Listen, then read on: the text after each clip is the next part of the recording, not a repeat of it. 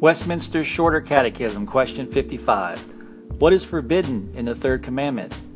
The third commandment forbiddeth all profaning and abusing of anything whereby God maketh himself known. Scriptures are Malachi 2 2. If you will not hear, if you will not lay it to heart, to give glory unto my name, saith the Lord of hosts, I will even send a curse upon you, and I will curse your blessings.